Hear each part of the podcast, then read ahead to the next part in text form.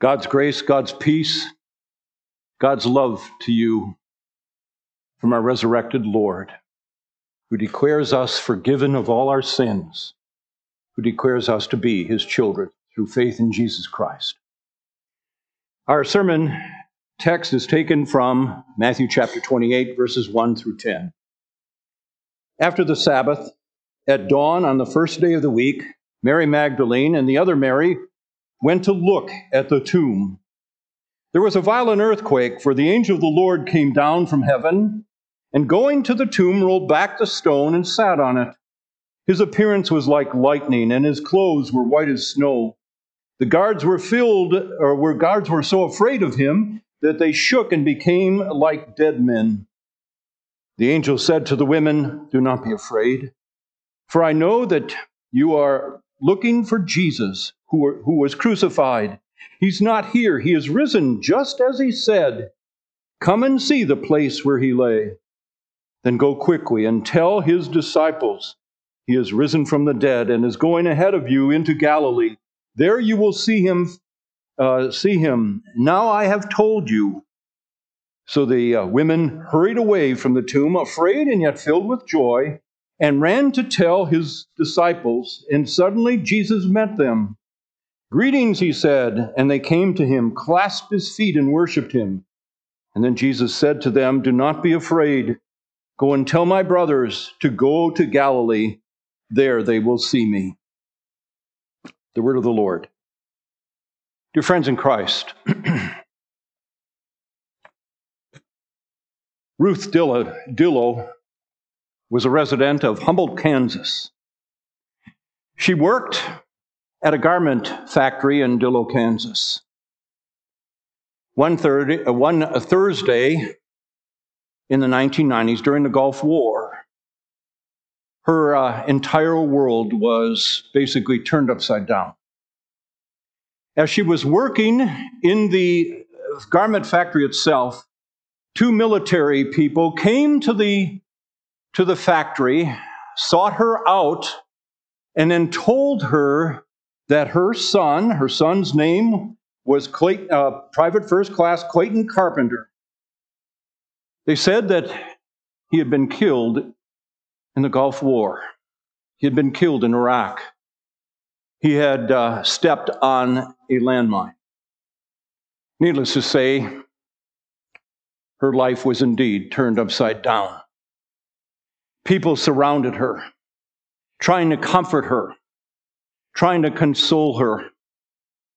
It was that way for the rest of Thursday and then all of Friday and early into Saturday when suddenly the phone rang. And on the other end was a voice that she that she thought was startling familiar. Hi mom. I'm alive. Hi mom. I'm alive. It was her son. Her son. He was in a field hospital in Iraq. He had indeed stepped on a landmine, but he survived. She didn't know what to think. In fact, this is what she said. It was such a shock that I was afraid somebody was playing with my mind. And I asked him questions that only he would know the answers to. And when he was able to answer them, then she knew that it was he, her son. And she said she was ready to do cartwheels. I guess I would too. I would too. The son who was dead was really alive. Sounds familiar, doesn't it? Sounds familiar. Wasn't the only time that that's ever happened. In fact, you can actually look that up a few times and you'll find that in World War II, that happened a few times also where soldiers were reported to be dead and they were actually alive. One can understand in all the chaos that's going on. It's kind of what happened on Easter, too, didn't it? Or at least on Good Friday. Many of the people there in the city of Jerusalem one time had followed Jesus, but then over a period of time they had fallen away, and by the end of the week they were saying, Crucify him, crucify him. And yet there was a handful of, of people there that were loyal to the very end. And while they saw him bow his head in death, Father, into your hands I commit my spirit, And perhaps they watched while he was laid in the grave. On Easter morning, things are different. He's alive. He's risen. And that's the great, that's the great message of Easter. The Son of God, our Savior, is very much alive. Yes, He lives. He lives. Now, it's interesting here that a lot of women were involved in that first Easter. Uh, in fact, Matthew tells us right here, he says, After the Sabbath, at dawn on the first day of the week, Mary Magdalene and the other Mary went to look at the tomb. Well, they weren't the only women that went. Others, other uh, uh, gospels tell us that there were other women that also went. And what were they going to do there? Well, we've got to remember, right, that uh, Jesus died just before, just before the Sabbath. And according to Jewish law, no one was supposed to touch a corpse on the Sabbath day. So uh, there was Nicodemus and Joseph of Arimathea, two big shots really in the city. They were members of the Sanhedrin, the very people that put Jesus to death and voted to do so, except they didn't have a they didn't have a unanimous vote, obviously. Because these two men came forward, asked for the body, took him down, and then took him to the grave, a new, newly cut grave that Joseph of Arimathea had. Since the time was short, they packed about 75 pounds of myrrh around him, along with aloes. And then they wound it around the body of Jesus. It was a hurry up job. And that's why the women were there. This was the first day of the week. Early in the morning, they went there to finish what Nicodemus and what uh, Joseph of Arimathea weren't able to do in a proper way. And boy, did their lives change. Now, the first thing they had a problem with is who was going to roll away the stone. They weren't strong enough to do that. The stone was too big. But as they got to the grave, the Lord had already taken care of that. In fact, the scriptures tell us here there was a violent earthquake, for an angel of the Lord came down from heaven and going to the tomb, rolled back the stone and sat on it. His appearance was like lightning, and his clothes were as white as snow. The guards were so afraid of him that they shook and became like dead men. Now, let me tell you this as a Christian, we should never be ashamed of the miracles that happen one after another after another. And they were popping like popcorn here. First of all, first of all, there was this earthquake that God sent. Then there was the angel, a bright light, as a bright light, and then pushed the stone to open the grave to let everybody know that it was empty. Then that uh, angel frightened the bejeebers out of the out of the two uh, out of the two guards. You know, see, that's what happens when holiness meets sin. The sinner becomes very much afraid because of the sins that we do. But then, the greatest part of the miracle or the series of miracles was the message that was spoken by the angels. Do not be afraid, for I know that you are looking for Jesus, who was crucified. He's not here, he is risen just as he said. Come and see the place where he lay. So, what did they see? Well, that was kind of interesting. Scriptures tell us that what they saw was an empty grave, sort of. And what I mean by that is this the grave clothes was still there, but the body was not. Along with the grave clothes was a cloth that would have been put over his face. That too was there, nicely folded. So, what happened? What happened? Oh, lots of people, uh, lots of people have doubts about the resurrection of Jesus. But the fact is, the body was not there. People use rational thinking, say something like this Well, I've never seen a body raised from the dead. In fact, no one who lives nowadays has ever seen a body that has been raised from the dead, right? So if the dead are not raisable now, how could they have been, how could it have been raisable then? So that's the rationale that is used. It's logical. Dead people don't rise from the dead.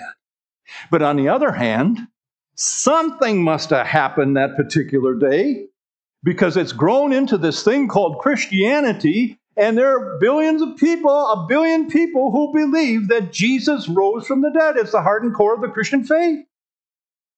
So, how do you explain that? Well, the skeptic will say, as many people did in those days, the body was stolen. Stolen, huh? Well, let's examine the evidence. I assume that we don't have any grave, grave, grave robbers here. but if you were, if you were, would you leave the grave clothes, take the clothes off the body, and then take the body and leave the grave clothes there? I don't know. It would seem to me that job description number one for a grave robber is do it quickly. Grab and run. And what makes it even more difficult to think that the body was actually stolen was the fact that myrrh is a very sticky substance. And you put that next to the skin, and pulling those strips of cloth off would have been very difficult to do. And then, would a grave robber actually take that face cloth and fold it up neatly? No, his body wasn't stolen. Got to be another explanation. How about, how about he was never dead in the first place? He never really was in the grave anyway. How about that? Well, let me tell you this. You would never have convinced the Roman, Roman guards of that. Remember when they uh, were ordered then to take these bodies down before the Sabbath? Remember what they did? There was Jesus and there were the two thieves on each side.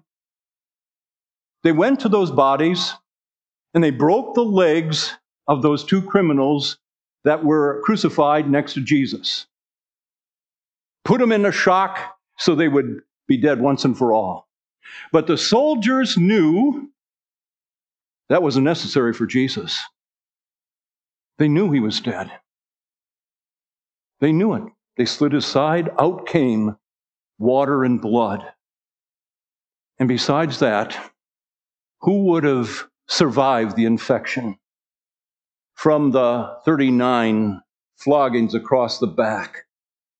Who would have survived the infection of the, of the uh, spikes in the hands and the feet? Now he was dead. He was dead, all right. And you know, there are all kinds of other explanations that people give when it comes to Jesus in his death and resurrection, trying whatever they can to be able to undermine it. But you know something? It just doesn't work. For not only did Jesus show that he was not in the grave, he also showed himself to be very much alive. And that also happened here. It says here, so the women hurried away from the tomb, afraid yet filled with joy. I love that phrase. They were afraid and yet filled with joy. Something's on here I can't explain, but I think it's good. afraid yet filled with joy, and they ran to tell his disciples, and suddenly what? Jesus met them Greetings, he said, and they came to him, clasped his feet, and worshiped him. This is one of the first, probably one of the first two resurrection appearances of Jesus. As I said when I was reading uh, the readings here, the Bible seems to indicate there may have been about nine or 14 of them, depending upon the different writers maybe looking at the same time, but from a different angle.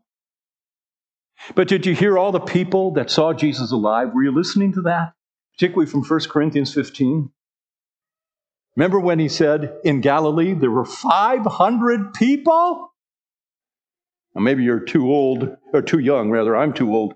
You're too old, uh, young to, to remember uh, Perry Mason, but I think Perry Mason would have really loved that to have 500 witnesses verifying the fact that what he was trying to prove was right. Over 500 people saw him alive, including Peter.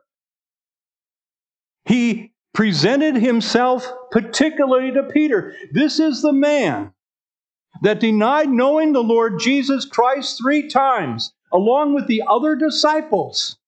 They ran away in the Garden of Gethsemane.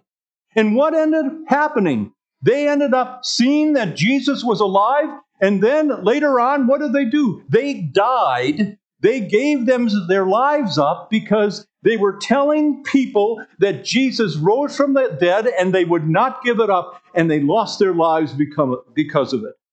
Do you lose your life for a lie? Would you? Now, Jesus rose from the dead. In fact, when we talk about the resurrection of the dead, it's the very cornerstone of Christianity. That's what the devil wants to get rid of belief in the resurrection from the dead. Because if there is no resurrection, then Jesus is just an ordinary man. If he's just an ordinary man, then he couldn't save us from our sins. The Apostle Paul said it like this If Christ be not raised, then our preaching is in vain and your faith is useless. If the resurrection is not true, we don't have to gather here today. We could sell this building, we could move on and never meet again. Judy and I could go back to Tennessee and live there, and we would never see you again. Certainly not in heaven. But you know what? it's quite the opposite of that, isn't it? Because Jesus rose from the dead. The resurrection of Jesus assures us, I always like to say, of four points. Number one, it shows us, first of all, that Jesus was the very Son of God. In Romans chapter 1, the Apostle Paul says exactly that that Jesus is shown to be the Son of God by his resurrection from the dead. Jesus also said these words a little bit late or uh, earlier in his life. He said, I have the power to lay it down, his life, and I have the power to take it up again.